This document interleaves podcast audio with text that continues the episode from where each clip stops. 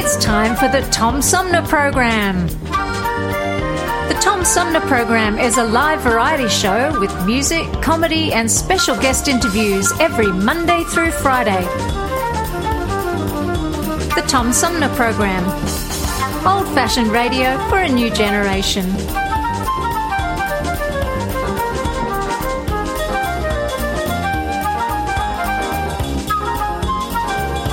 Our theme music is Fruit of the Louvre, provided by Flint composer producer Howard Eddy.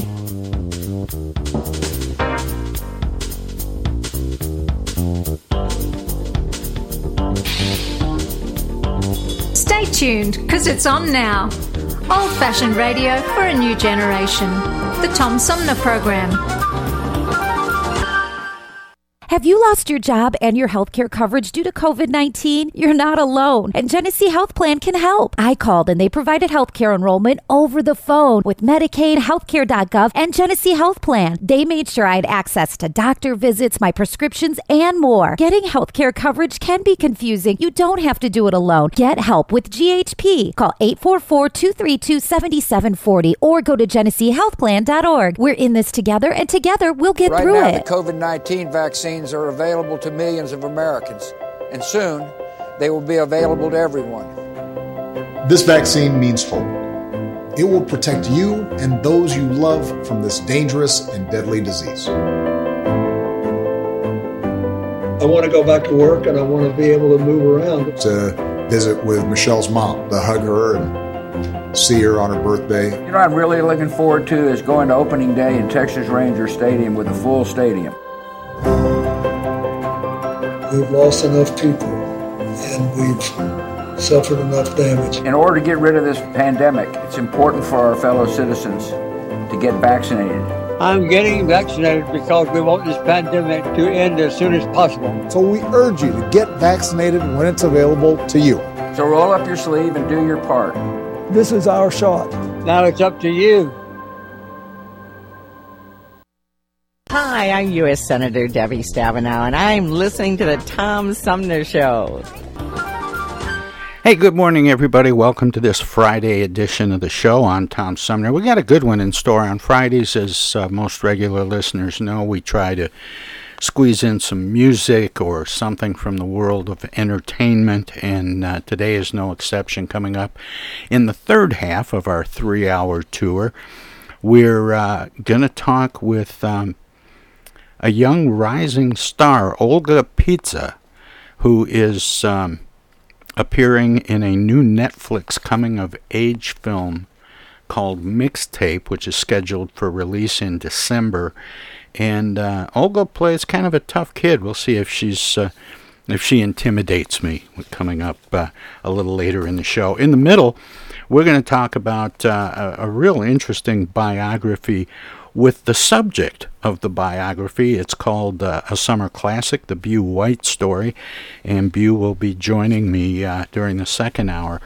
But we start out this morning talking about uh, the threat from China, and everybody has a different version of what that is, including my guest this hour. But I suspect he's probably a little more informed than most of us. He's a former Deputy Assistant Secretary of Defense. He has a new book. It's called Strategy of Denial American Defense in an Age of Great Power Conflict from the Yale University Press. Came out in uh, September and he joins me now by phone, Elbridge Colby. Bridge, welcome to the show. Great, thanks to be thanks uh, for the invitation. Delighted to be here. Um, you know, I mentioned I, I think most Americans feel a threat from China, but they believe it to be about economics and or technology. You suggest that there's something that America's not paying attention to in a geopolitical sense. What do you well, think well, the threat is? Yeah, well, thanks, Tom. No, I it's, it's I think you raise a, a really interesting point. Uh, the first one, which is that uh, often I hear, actually, particularly within the Beltway, that, that the American people don't appreciate the the challenge from China. And I think you know uh, your point there, I actually think is right. Which is, in some sense, I think the American people actually in some sense appreciate the um, the challenge from China more acutely than people in the so-called blob or within the Beltway, in, par- in part because of the consequences of deindustrialization, sort of wrenching changes to our economy that that you know the, the, the sort of unchallenged rise of China and its ability to exploit our openness has has led to.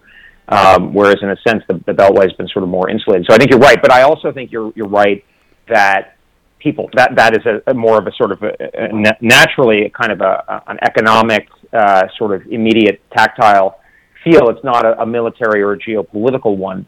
Um, although I will say that recent polling, for instance, from the Chicago Council and the Reagan Institute and others, do appreciate. I think the, the, the challenge that China poses militarily um, is is growing. But I think you're right, and that's a big reason I wrote the book because I think, look, I mean, not to be a flip, but you know, there's a infamous line of, of Leon Trotsky's, which is, you know, you may not be interested in the revolution, but the revolution may, may be interesting to you. So I think that the American people understand the challenge from China. It's mostly felt economically, and actually that is what our interests primarily are. It's in not having China dominate Asia in a way that would ultimately really diminish our quality of life at home and, and our freedoms. But I think that the, the, the part that, that people don't appreciate and, and frankly wouldn't have any reason to because it's, it's sort of, you know, distant, very distant from us is that it is a geopolitical uh, a challenge as well because in order for China to get to dominate Asia, the world's largest market area and essentially the center of, of global economic activity in the future, they're not going to only be able to, uh, they're not going to be able to achieve that goal only relying on economic and political and so-called soft power means they're going to have to use military force, in my view, and have to, happy to unpack that. And I think we see them pursuing that goal. And the problem is, to put it very simply, is if we don't, if we're not prepared to fight over there, ultimately the contest is going to be decided over there. You know, people say, well, there's a big Pacific, can't we all live in it? Well, the problem is that with the exception of the United States itself, all of the wealth and power around the Pacific Ocean is all clustered on the western side. So if China gets into a position where it dominates the western part of the Pacific, well, doesn't matter if we have Samoa and Tuvalu and Vanuatu, right? These like tiny islands in the in the Pacific. It's going to be settled over there, and that's what China, I think, is preparing to do. And if we neglect it, they will pursue that goal, and we will. You know, one of two options, uh, one of two things could happen. One is we could fail to arrest that, in which case our lives will suffer at home, or we will only get around to, to counteracting it when it's way too late, and and we will suffer a lot more uh, because of it, and we may actually fail. It's worth it's worth pointing out that you know we waited uh, to deal with Japan in in 1941. Uh, and, and after a very bloody Pacific campaign, we were ultimately able to defeat the Empire of Japan. But it's worth pointing out the United States was 10 times the size of the economy of Japan in 1941, and we were the, the industrial might of the world. China is an economy as large as we are, and they are the industrial capital of the world. Now, they, are, for instance, have the world's largest shipbuilding industry. We don't. So it's a much different world that we have to uh, uh, deal with now. And and it's interesting. A lot of Americans, um, well, I think some people get a sense of what's going on in a geo geopolitical sense. Um, all, although a lot of it has been focused in the Middle East, and you you got to sneak in a fun line. And here's one from. Uh, actor uh, Bill Dana. He was playing his character Jose Jimenez, pretending to be the director of the CIA. He was taking questions from the audience, and someone asked him what the biggest secret of World War II was, and he said that it's still going on. And it, you know, it was it was kind of a funny line, but to what degree is there a never-ending geopolitical chess game going on globally? Well, that's a great point, Tom. I mean, I, and I think it's something that it isn't so much in our DNA uh, in terms of our political discussion, which is there's a great line, and, and people often attribute it to Churchill because they don't know who originally said it. I find that often people attri- attribute things to Winston Churchill when they don't know, or, or they Bo- want to make or it Bobby, more, more important. Or Bobby Kennedy. Exactly. Okay, that's a good one. But but you know that s- success is never final and actually, you know, here I would say, you know, international politics and domestic politics, minus the the, the violence, uh, hopefully, obviously, isn't so much different than than domestic politics, where you know every time you know you say, well, we've got a lasting coalition of Republicans or Democrats. Well, that that that everlasting coalition only lasts a few years. You know, right. um, there's always because it's a balance of power, actually, and in some sense, you know, I, I think it's quite analogous to our system where there's a separation of powers, and you say, well you know, if somebody gets to be the dominant power, they're going to create, you know, they're, they're going to ignore certain parts of the country, and those people are eventually going to be pulled over the other side because they want to change. It's similar in, in, in international politics. You know, Russia was the big challenger to the United States, and they've declined, but now China's rising, and so it's sort of a natural thing. Um, I, don't, I don't want to make light of it, but I, I think that's where things uh, where things go. I mean, I think the line that, that, that another kind of nice line that's attributed actually to Napoleon, he said, I think when he had already been exiled, he said, um, you know, when China rises, the world will shake. I mean, even 200 years ago, people could see the latent power and capacity and um, sort of potential of, of China. And China has now kind of cracked the code on modern economic development and these sorts of things. And it's, it's enormously powerful. I think of it as like the Jupiter in the solar system. You know, it'd be as if there are two Jupiters, us and the Chinese. But you know, when you get something like that in your solar system, you got to deal with it. It, it, it. it exerts an intense gravitational pull. And I think what's important for Americans to understand is we're not going to like permanently and forever solve this problem like a lot of people said in the 90s. It's something we got to manage, but but in order to manage it in a way that's consistent with our interests and our you know that of our uh, the people whose interests align with our, ours, we're going to have to take steps now, and there's steps that are going to seem sharp, but that's to avoid a worse outcome uh, if we neglect them. Well, and and that's one of the uh, one of the points that you make in the book is that preparing for war is often the best way to avoid it. Yeah, and I mean, look, it's it's kind of a, I mean, it's kind of a, it's a cliche, but there's a reason these things become cliches. I mean, it's sort of like I don't. I mean, not to get into the domestic side, but I mean, like you know, if you neglect policing, you're likely to get higher crime. Whereas if you kind of take measured steps and make sure your police are, you know, obviously acting responsibly and, and justly and so forth, but also effectively, you're more likely to have a, a, a kind of a stable, reasonably safe situation. Or actually, I think um, the Federal Reserve is another good example. I mean, right now we're dealing with inflation. I don't pretend to know what the right monetary policy is, but you know, often it's a matter of let's take a step now to head off the future of, you know, inflation, for instance, because if we don't take take action now, you know, we're gonna. I mean, the, the analogy I like in that respect is, you know, people say sometimes, "Oh, bridge," you know, you're exaggerating there. Major powers would never get in a in a in a war. Two two big states with nuclear weapons would never get in a big war. And my point to them is, well, you know, before 2008, people said that there would never be another depression. You know, there hadn't been a depression since the 1930s and we had quote unquote solved it. And what that led to was it led to behavior that actually raised the risk of a, of a financial crisis. And because we didn't we didn't fear it enough, it, it made it more likely and, and, ultimately happened. And th- one thing to remember is that during the Cold War, there never was a war between the Soviet Union and the United States. But the critical thing to remember is that people were thinking there very well might be all the time and were acting to prevent it actively. They weren't taking it for granted. And I think what we're doing now too much is we're taking for granted that there won't there couldn't be such a such a war, and that's going to make it much more likely. Well, and and the other thing that people don't think about is great powers like Russia and China and the U.S. and and others, uh, um, maybe not quite on the same scale, but they don't start wars. Wars were, you know, wars are not planned generally. They get drawn into them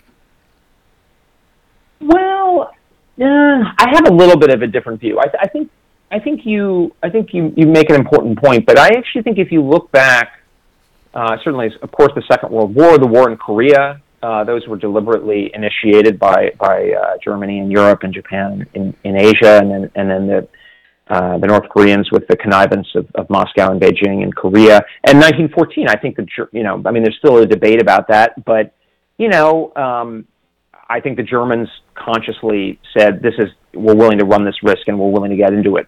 So there there is a there is a very real danger of kind of things spiraling. But usually, if countries gen, two countries generally don't want to get in a war, they they won't get in a war. So I mean, you know, we uh, a Chinese plane knocked into one of our reconnaissance aircraft about 20 years ago off the Chinese coast, and it was a crisis. But we didn't get in a war, I think, because both sides sort of didn't want it, and a variety of other reasons. I think now what's more likely, uh, what's more dangerous actually, is that it might make sense for the Chinese to actually precipitate a conflict. Um, and I, uh, I want to because it could get in into that. I want to Yeah. get into that a little bit. My guest is former Deputy Assistant Secretary of Defense Elbridge Colby. He is author of a new book, Strategy of Denial American Defense in an Age of Great Power Conflict. Um, Bridge, I have to take a short break here, but I really do want to talk about this some more and some of what you're recommending strategy wise going forward. Can you stick around for a few minutes? Yeah, great. All right. Um, we're going to take a short break, let our broadcast partners uh, squeeze a few words in or do whatever they do when we go to break. They are WFOV, our voices, uh, radio 92.1 LPFM in Flint. And if uh, you're streaming us, we have some messages as well. So don't touch that dial, don't click that mouse. We'll be back with more right after this. Hello out there, everybody. It's me, Tigger. T-I-double-G-R. That spells Tigger. And don't forget to remember to listen to Tom Sumner program on account of because he's so bouncy. I'm Julie Lopez with Crime Stoppers. Have you ever wondered what to do if you have information about a crime or the whereabouts of a felony fugitive and you want the police to know but you need to remain anonymous? Well, here's what you can do. You can go to p3tips.com or download the mobile app. You can go to Crime Stoppers of Flint and Genesee County's Facebook page and click on the Leave an Anonymous Tip tab, or you can call 1 800 422 jail. All methods are anonymous, and if your help leads to a felony arrest, you may be eligible for a cash reward. Remember, your voice matters. Our lives have been turned upside down by COVID 19. When a vaccine becomes available, it's critical that all of us get it. What we do as individuals will impact everyone's health, including those who can't get the vaccine. We won't get through this unless everyone takes part. Now is the time to get up to date on all recommended vaccines for both kids and adults. Experts say it's more important than ever for everyone to get their flu vaccine this year. And if you're older, you should get both the flu and pneumonia vaccines, since both illnesses can make COVID 19 even worse. Vaccines are available at a lot of convenient places, so be an example for friends and loved ones and encourage them to get vaccinated too. We all want to reunite, travel, and get back to school and work, but that means we all need to get on board. This is the time to do what's right for each other. Get vaccinated. It's our best shot. Hey, this is Tom from the Tom Sumner Program. Catch me and a gaggle of great guests weekdays on Our Voices Radio, WFOVLP 92.1 FM.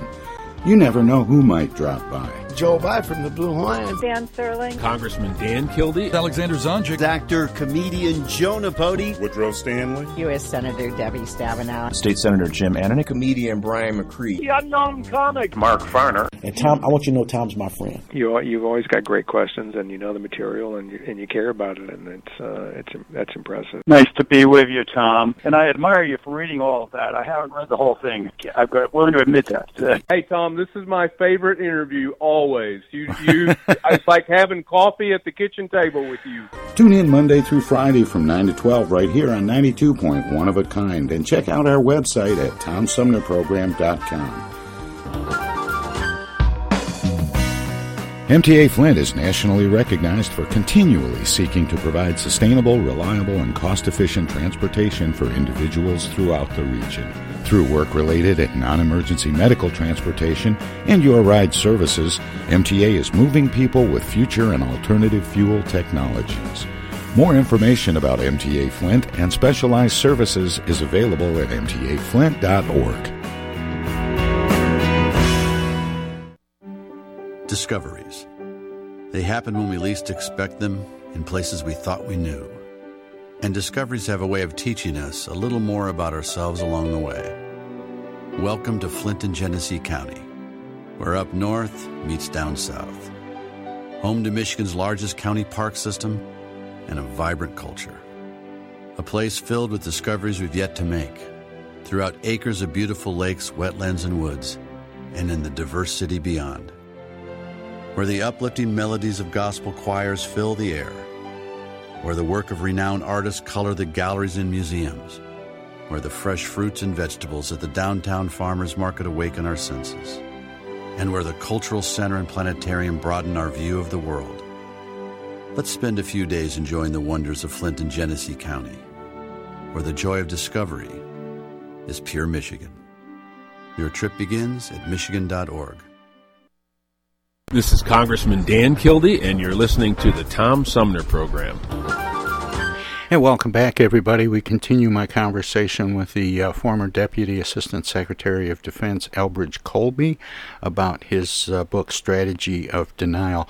Bridge, welcome back. Thanks for sticking around, and sorry to make you sit through all that. Happy to, Tom. Um, Bridge, I want to ask you about the title of the book, Strategy of Denial, and what you mean by that. Are, are you suggesting a course of action going forward? Are you referring to a, a lack of strategy or misplaced strategy? What do you mean by that phrase, strategy of denial? Sure, thanks, Tom. I mean, I think it's a two a twofold reference, and I, I should you know I should start. Actually, my my my mom's family is all from Michigan, so I have a lot of roots in, in Michigan, and I I think I, I mentioned that um, in part because what I'm trying to do is root our foreign policy more in a way that's, I think, connected to kind of, you know, the, the, the broad bulk of, of the people in the country's interests. I think there's been a tendency over the last generation to have these really kind of, you know, hubristic, almost messianic goals for our, you know, for our nation's interests in the world in ways that, that really just didn't make sense, I think, for, for normal Americans who, you know, have a job, a family, whatever, you know, kind of ordinary concerns, and you know, you get presidents talking about, you know, democratizing the whole world or making sure that there's peace all around the world and all this kind of stuff. And well, yeah, they so they've want, even used yeah. the term being uh, being the world's policeman. Exactly, and I mean, I just don't think that's the job of the American people. And I, one of the things that bothers me about the the blob, and I guess I'm, I'm you know, in some part, in, in some way, a part of it, but I try to be, you know, I try to distinguish myself from from its bad aspects. But I mean, I think what I what I try to do is like, all right, you know, how is this an American citizen's interest? It's, uh, you know, our enlightened self interest for sure. I mean, not not not not looking to be to be kind of zero sum, but like, how does this help normal Americans? You know that, and and I just I think a lot of times we've lo- really lost the bubble, as pilots say, on that over the last generation. So what I want to do is, okay, what's what are we really trying to do in the world? And that's particularly important because, as I said earlier, you know, China has risen. It's a superpower. It's a superpower of roughly equivalent power to our own, and that's really serious. And there's there's a chance of a war. There's a chance of really serious things happening. So we need to be really clear and tight about what it is we're trying to do in the world because the consequences could be extremely severe. It's not like 1999 when sort of what's the worst that could happen. And so what I to get to your question, the, the, the, the denial thing is, is a two level thing. The first is what's our fundamental goal of our foreign policy? Well, I think the fundamental goal of our foreign policy is to protect our, of course, our security, but also our prosperity and our freedom. And in that sense, what we don't want to have happen, and again, I, analogizing out from our, that separation of powers idea, we don't want anybody in the international system who has the power and the ability and thus the, and, and likely the will to intrude into our national life and diminish our prosperity and our freedom. And I think the only way that realistically could happen is that a superpower could take over one of the market areas, key market areas of the world. And the only plausible, you know, way that could happen in, in the foreseeable future is China, which is about a quarter, fifth a quarter of global GDP or power, establishing a dominant position in Asia, which is going to be upwards of 50% of global GDP going forward. Um, I can talk about the other threats, but they're they're far far less acute. If China established that position, I think there's no question that it would intrude into our national life in a way that we already see it doing, for instance, in Australia, where the, Austra- the, the Chinese are waging kind of economic blockade or even economic warfare against Australia to get them to change their own domestic legislation. And of course, we, if we look at how the Chinese are behaving towards their own people in terms of, you know, big data and the panopticon social model, that gives us a taste. So we don't want to let them have that power. And I think it's a very acute and realistic threat that is closer than people appreciate. We want to deny that. Okay, we want to deny that. So that's the first meaning. The second meaning is it's critical to build up a coalition to stop China from dominating Asia because we're not strong or resolute enough to do it on our own. Okay, that's Japan, India, Australia, et cetera. We can sort of see this happening. The problem is that China has a way to try to break that apart. You know, China's interest, if it wants to become that dominant power, which I think it does, and it's not crazy for them to want that, uh, then it's got to collapse that coalition. And, and it, it, it, you know, it probably doesn't want to do that by doing like Hitler and declaring war on everybody and essentially kind of committing strategic suicide.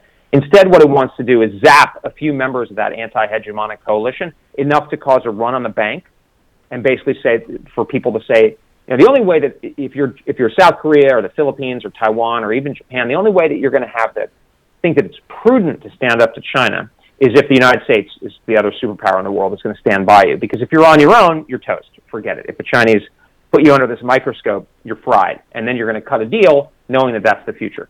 So the critical steel in the spine of that anti-hegemonic coalition is the confidence in America. And I, again, I don't say that as sort of saying America has to be a global leader or whatever. No, I don't. I mean, look, we had a great country for 150 years, had its flaws, but we had a great country for 150 years when we were basically isolationists. So we don't need to do this, but I don't see an alternative. Uh, you know, if, if we don't do it, we will get that future where China dominates Asia and from that position is kind of globally dominant, preeminent. The second meaning of denial, then, Tom, is that we need to be able to defend other our sort of allies in that anti-hegemonic coalition from China's microscope strategy, that laser focus, that zapping strategy, sufficient to keep them holding on. And that's actually a relatively low standard politically. Think Britain in 1940. Uh, but it's very demanding in practice because the Chinese are so powerful and so strong. But that's the second. And that military part is critical because I don't think China's going to be able to get to a regionally dominant position without using military force. Now, that's good news in the sense that, say, the Australians right now are standing up to China and, and bully on them. You know, they really deserve our admiration. But at the same time, that's going to increase the allure of the military instrument to Beijing, and they've developed a military to, to use it in this way. And so that's what I want to focus on. And my, my argument here is that, a, well, a little bit, I mean, in the grand scheme of things, a pretty little bit of prevention right now, you know, taking some vitamin D or what have you, or vitamin C will avoid getting the bad outcome, uh, is much better than, than, than penny wise, pound foolish uh, later. And I actually, I'd love not to increase the defense budget. I'm not actually calling for increasing the defense budget per se. I'd love to be able to shift resources within the defense budget to focus on what I'm talking about, China and Asia. But if we can't do that for whatever reason, politics, bureaucratics, blah, blah, blah, then we need to spend more. A, a lot of people have thought that um, America's presence in the Middle East, regardless of rhetoric about terrorism and peop- and countries that support terrorism, I think a lot of people think that underneath all of that, it was about trying to maintain some sort of control over oil. And when you mentioned earlier, Bridge, about China picking a market, um, is is oil no longer the best bet? Yeah, well, I mean, part of me kind of wishes that there was as much sort of ruthless clarity to our strategy in the Middle East as you're suggesting. I actually think it was more delusional. And I mean, um, but but you know, I but I've talked to people, you know, just regular Americans who think, oh, we're really over there about the oil.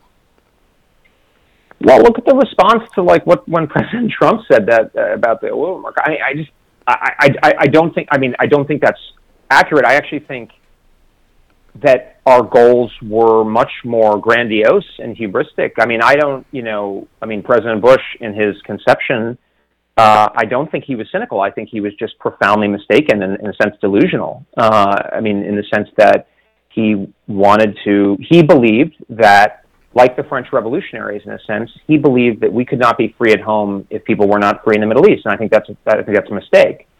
And I think we paid the consequences for it, both directly in the lives and, and you know, I mean, the limbs of a lot of Americans, but also we are at this impasse because of those decisions, um, which which makes me quite angry actually, because this is China and Asia is something that really really matters, and people now say, you know, the Middle East, well, why should we be prepared to do this? And I think it's a very valid and human uh, and and and justifiable sentiment, but the problem is it, it, the facts are there, you know, and um, you know, I think oil Look, I think the Persian Gulf, in particular, the oil-producing regions, are important. They're they're much less important than than the market area of Asia. I mean, you know, wealth comes from you know economic productivity. At the end of the day, um, oil is valuable, but but also the oil the oil uh, of the Middle East. I mean, we are largely. I mean, especially if we well, I mean, we we are at least latently energy self-sufficient. So it's not of direct importance to us so much as it is to many of our allies and so forth. So, you know, I don't think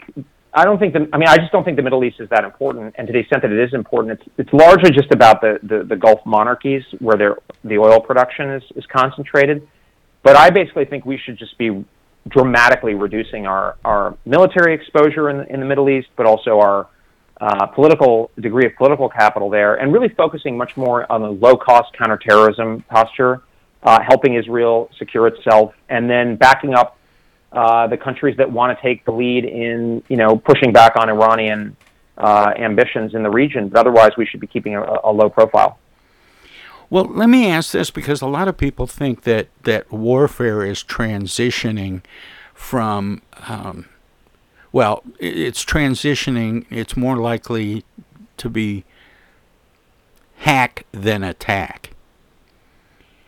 And and I'm wondering how much uh, that's really true, and if there is an important role for the military, and how and where should they be deployed? Yeah, I think that that view is wrong. Uh, let me be let me be very clear about that. There's sort of a faddish view out there that you know people will use kind of cyber, you know, and shut off your phone. But look, at the end of the day, what you know, Thucydides wrote about this as a Greek historian writing, writing almost 2,500 years ago, or Thomas Hobbes, or or frankly Mao Zedong, which is the you know power ultimately comes out of the ability to, to kill other people. I mean, it's it's a it's a really nasty thing, but it's true at the end of the day. And you know, people are physical beings, right? I mean, we are embodied, and um, lethal force is the most coercive thing. And if you want to project lethal force, you do it by moving things through space. So, you know, and at the end of the day, the American people, you know, are not going to give up their freedoms because our phones get turned off by a Chinese cyber attack. What's going to, you know, the, the way the Chinese are going to convince, say, the people on Taiwan to give up is by invading the island and putting a gun to their head um, that's that's the way it's really going to work, and that is kind of old fashioned. Uh, and here's the other thing. I mean, the Chinese seem to believe that this kind of old fashioned attitude is correct because they're building a military that's not just a bunch of like you know cyber messaging and hacking your phone or whatever. They're building a military with aircraft carriers, submarines, bombers, fighters, marines, you know, missiles. So, you know, they're I don't know if that's old fashioned. It seems kind of new fashioned to me, but I think that's it. And I think to your question then, Tom, about the posture, I think our posture's got to be in Asia.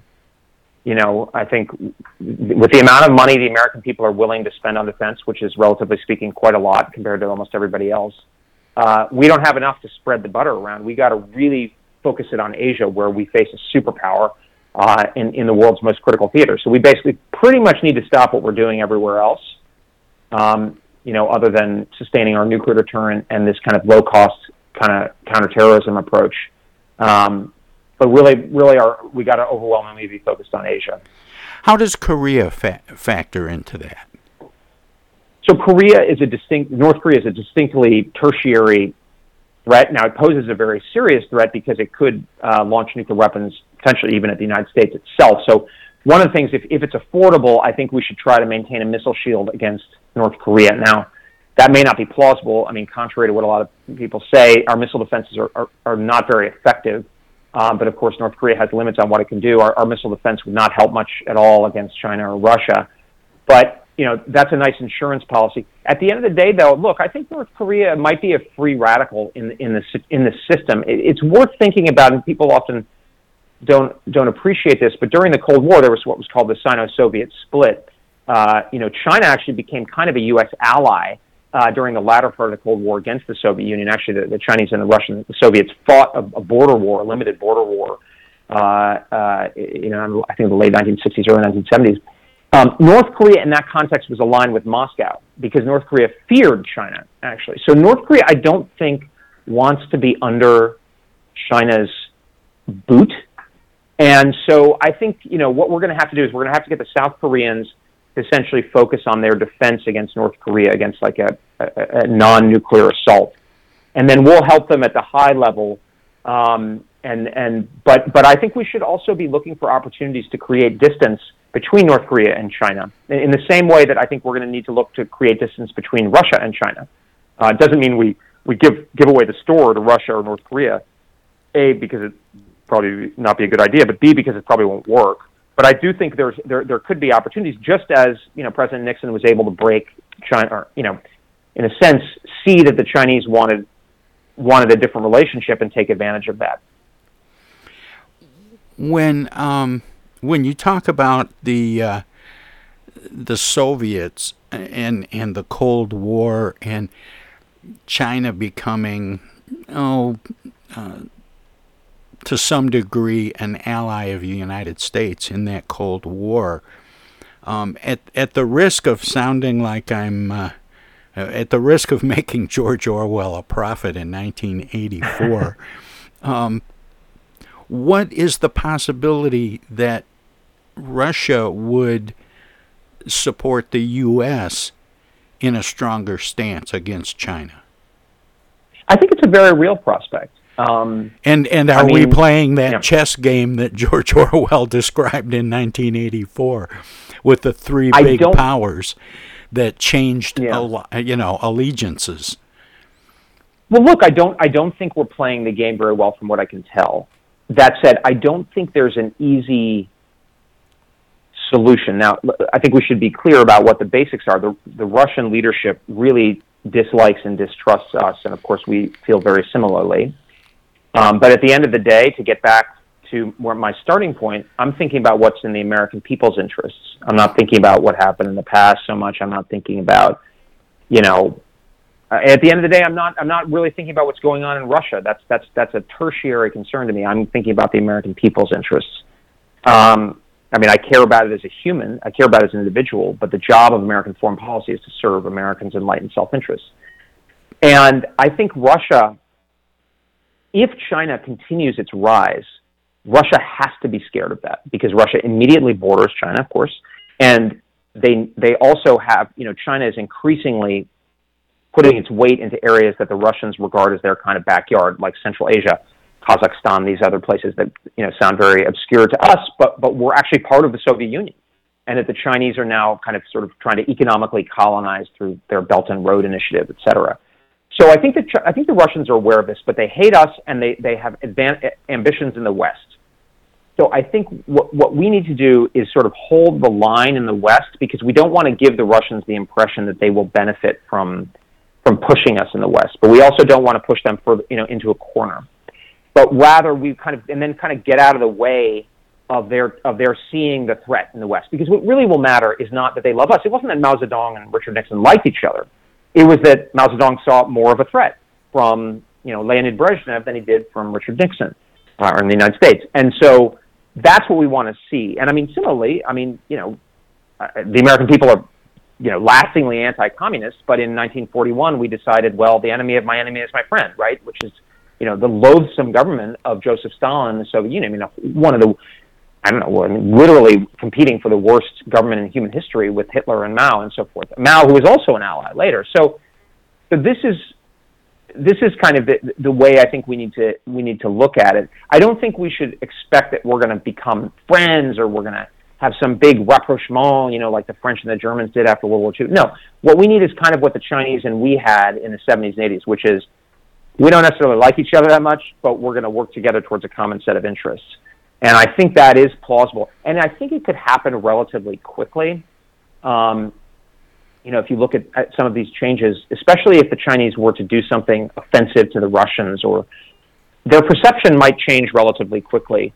So I think we should be prepared for that. What's the role of, of Taiwan currently, and, and what could it be going forward? So Taiwan is is very important. It's not existential for America, but no particular interest in Asia is existential for America, right? This is the this is the challenge. But what Taiwan is very important for is it's it's important for the that whole anti-hegemonic coalition. I mean, think of that coalition as the only way we're going to stop China from dominating Asia. So we got to make this coalition work. And for this coalition to work, we have to have a good military position in the Western Pacific because that's where everything is, and we have to have people believe us. And we are tied to Taiwan's defense, whether we like it or not. They're not a formal treaty ally, but everybody in Asia looks at Taiwan as a kind of a canary in the coal mine for how we treat, say, the Philippines or South Korea in the future. And that's, I think, actually a reasonable assessment on the part of those people. Um, so what, what, what Taiwan is, is Taiwan is worth defending up to a certain level of cost and risk for the American people. And we can drive down that level of cost and risk by having a better military strategy and a better military posture. And that's what I'm really focused on is like, look, why aren't we focusing more and buying the systems and posturing our forces so that we can drive down that level of cost and risk so it becomes a good idea? Because the better our military, the better suited our military is to defend that anti-hegemonic coalition, the less costly it will be for us and the stronger the coalition will be. But instead, we're kind of like dilly-dallying around and sailing aircraft carriers in the Middle East and continuing to do a bunch of stuff in Europe and buying things that don't actually matter for this kind of thing, which is ultimately going to get more Americans killed at the end of the day. That's, I think, what's likely to happen if we continue on this course. Well, Bridge, um, before we run out of time, I want to ask just very, very briefly. Uh, I wanted to mention your co founder and principal of the Marathon Initiative. What is that? Yeah, so the Marathon Initiative is a small think tank, a, a nonprofit think tank that's really focused on trying to grapple with the implications of great power competition, particularly the rise of China, but also, you know, Russia's still a major actor in the international system. I mean, our view at Marathon is that there are a lot of think tanks out there, and with all due respect to them, but they're, they tend to be status quo oriented. They tend to be kind of like big, sort of bulky institutions. They p- produce a lot of shorter reports. So what we saw actually is a need for long, you know, this thing like my book here, uh, you know, which is a deep take on how we need to adapt our defense strategy in particular in light of this fundamentally new world. And, you know, we'll tick a lot of people off, you know, but the idea of Marathon was to say, yeah, well, I mean, if you're doing your job right as a strategist, you should be ticking some people off. You know, I mean, if you're if you're in a company, if you're in, you know, back in the day, or I mean, today too, if you're at Ford Motor Company or General Motors or Chrysler or whatever, and you're saying, you know, and you're seeing, say, the Japanese auto companies come in back in the 60s and 70s, and you're not ticking people off in your organization, you're not doing it right. Right? You have to be adapting to a fundamentally new situation. That's going to cause winners and losers. And if the people who are trying to come up with the strategies for that are not doing that, then then they're failing at their job. And and so hopefully, you know, hopefully, you know, in, in terms of my book, I certainly don't claim to have the last word on every point I make. But what I do hope is that I've provided a kind of a, hopefully a rigorous framework with which people can use to uh, debate more productively and in a focused fashion about these issues and grapple with the real problems, rather than a lot of our policy, foreign policy establishment, which is you know just wants to kind of live in the past, and that's kind of lame, frankly. But I also think is not not living up to the responsibility of our foreign policy. You know, well, Bridge uh, expert I, class. Bridge, we, we have to end it here, but I'm having a, a, a, tremendous time talking with you, and I appreciate you sharing your thoughts with me and the listeners today. I always give guests an opportunity to let listeners know where they can find out more about you, the book, and your work, past, present, and future. Um, do you have a website? I do. Thanks, Tom. It's been a real pleasure, and in fact, I have I've, I've stuck all my writings and, and, and appearances and so forth on my on my bio page www.themarathoninitiative.org. Uh, and then you know my, my there's a bio page for me, and you know so I'm an open book in terms of uh, my my views. I'm not shy, as you can tell, but but it's been a real pleasure to talk to you and and to your listeners. Well, Bridge, keep up the good work, and I hope we get a chance to talk again because I feel like we're just scratching the surface. Me too, Tom. Thanks. Take care. Again, that was uh, Elbridge Colby. He uh, served in 2017 and 18 as the uh, Deputy Assistant Secretary of Defense. And uh, his book is uh, called Strategy of Denial American Defense in an Age of Great Power Conflict. We're going to take a short break uh, and let our broadcast partners squeeze a few words in or do whatever they do when we go to break. If you're streaming us, we have some messages as well. We'll be back. Hi, this is Joe By from the Blue Hawaiians, and you're listening to the Tom Sumner Program. While we've been staying safe at home, scientists have been on a journey. The destination? A COVID 19 vaccine. This journey began decades ago with research into other coronaviruses. Scientists built from there with months of research and development cooperation with other experts worldwide, and clinical trials on tens of thousands of volunteers of diverse race, age, and health status. They arrived at a safe, effective vaccine, and hundreds of thousands in Michigan have already been vaccinated. But the next step is ours. We need to get the vaccine when we can, keep wearing masks correctly, and taking precautions until we reach our destination freedom from COVID 19 and getting back to the lives we love. Discover the facts for yourself at michigan.gov slash COVID vaccine. A message from the Michigan Department of Health and Human Services.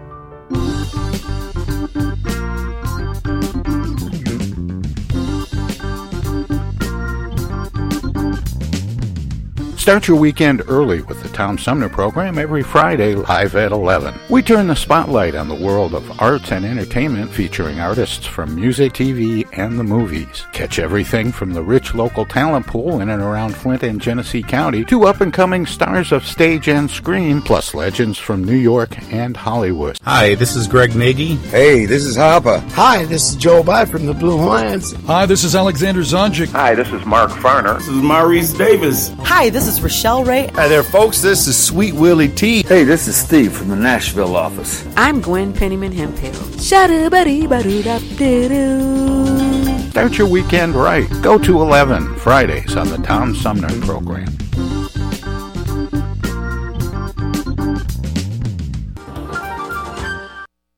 Those hands, no matter whose they are, can spread the germs of many common diseases. That's why I want you to realize how important it is to keep hands clean, to wash them regularly and always before meals with Lifebuoy, which not only removes dirt, but helps to remove germs. Teach the children this habit. Form it yourself. Always use Lifebuoy for hands and face as well as the bath. America, your children have an amazing superpower. That's right. They can help save lives by simply washing their hands. Just 20 seconds of thorough hand washing after they've coughed or sneezed or been outside can help fight against the dastardly spread of germs. Armed with only soap and water and hands, your superhero can protect you, your family, and everyone out there in America land. Amazing! Find out more at A message from the CDC and the Ad Council.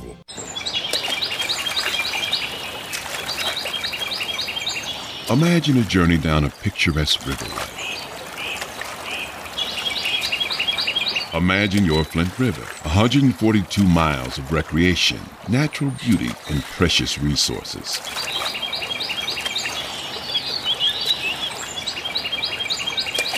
The Flint River is a vital resource that is available for all to use and enjoy. The river and its ecosystem provide unlimited recreational opportunities and natural beauty while supporting wildlife in a vibrant landscape. We all have a responsibility to protect and preserve this precious resource. Learn more at flintriver.org or call the Flint River Watershed Coalition at 810 767 6490. The Tom Sumner Program.com. Hey, this is First Ward City Councilman Eric Mays, and you're listening to the Tom Sumner Program. Welcome to this presentation of the Comedy Spotlight on the Tom Sumner Program.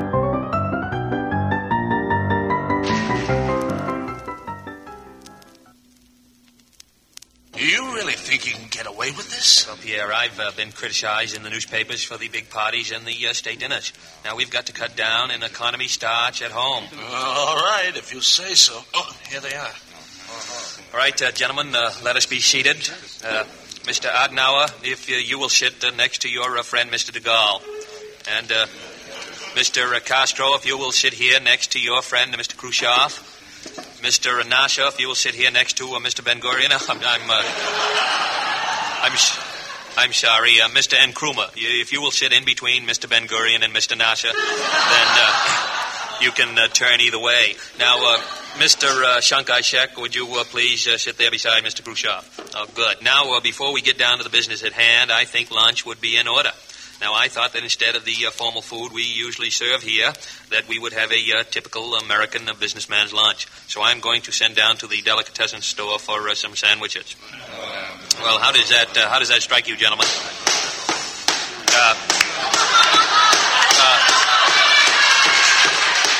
Uh, Mr. Khrushchev, Mr. Khrushchev, would you uh, I appreciate your enthusiasm, but would you mind uh, just taking your shoe off the table?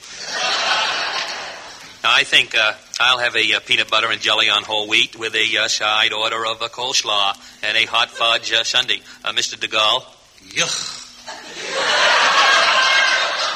I would like to have Dove under glass. Well, I'm uh, sorry, General, but uh, we're only having sandwiches today. Then could I have a Dove under glass sandwich? All right, uh, Pierre, a uh, chicken salad on white for the General. Uh, Mr. Uh, Sh- Chiang Kai-shek, Uh, club sandwich would be fine. Thank you so much. would you like it with a, uh little mayo? Please, not to mention that name. I'm, uh, I'm sorry. Mr. Uh, Nasser, I'll have a hot pastrami sandwich. I can never get it at home. What, uh, what kind of bread? White toast with lettuce and uh, mayonnaise. Uh, Mr. Nasser, What do you want, Ben Gurion? look, I, I know we don't get along. You never listen to me. Now you're fooling around with rockets. But this time, please listen. Pastrami don't go with white bread and lettuce and mayonnaise. Have it on rye bread with mustard and a glass tea you'll enjoy. I think that uh, I think that Mr. Uh, Ben Gurion has a point there. All right, I- I'll, I'll take a chance. Good boy. And if you like pastrami, next time you're in my neighborhood, drop into the house. My wife makes like a gefilte fish. It melts in your mouth. We'll have to get together, Mr. Ben Gurion. My name is Ben Gurion. You can call me Ben. My name is Abdul Nasser. You can call me Abe. Good. Now, uh, fine, Mr. Uh, Mr. Khrushchev. Oh, you don't have to order special for me. I'll have a bite of everybody else's.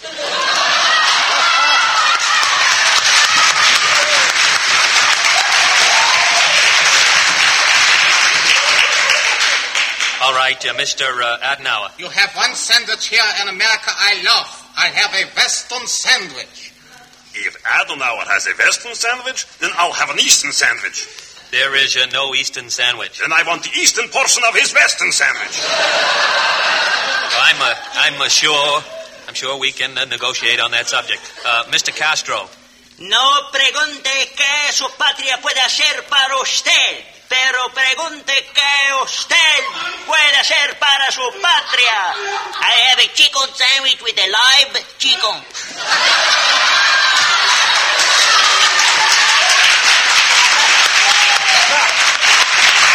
Well, uh, well, that leaves you, Mr. N. Uh, Kruma. What will you have, sir? I'll have some watermelon. Don't put me on, Mr. Negroni.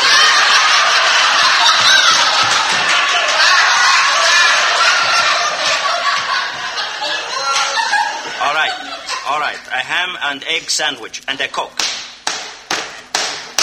And I guess a bowl of borscht. Okay, okay, uh, Pierre, uh, put the rush on it. Well, we got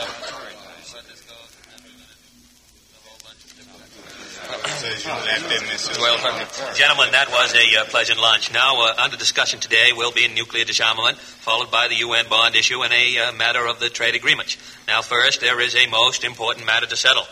Uh, Mr. de Gaulle, yours was the chicken salad and coffee. That's a dollar forty.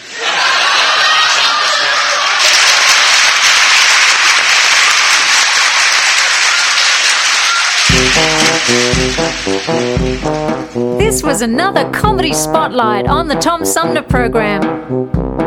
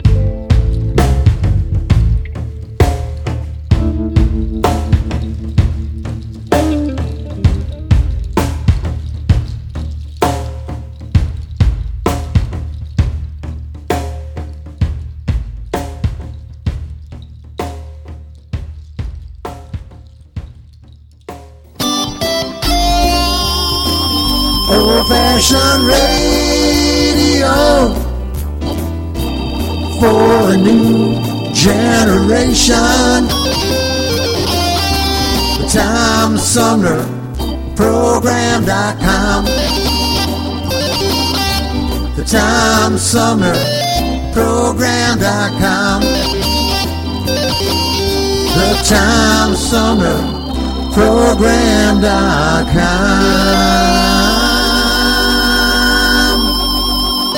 From the Tom Sumner Show. Oh,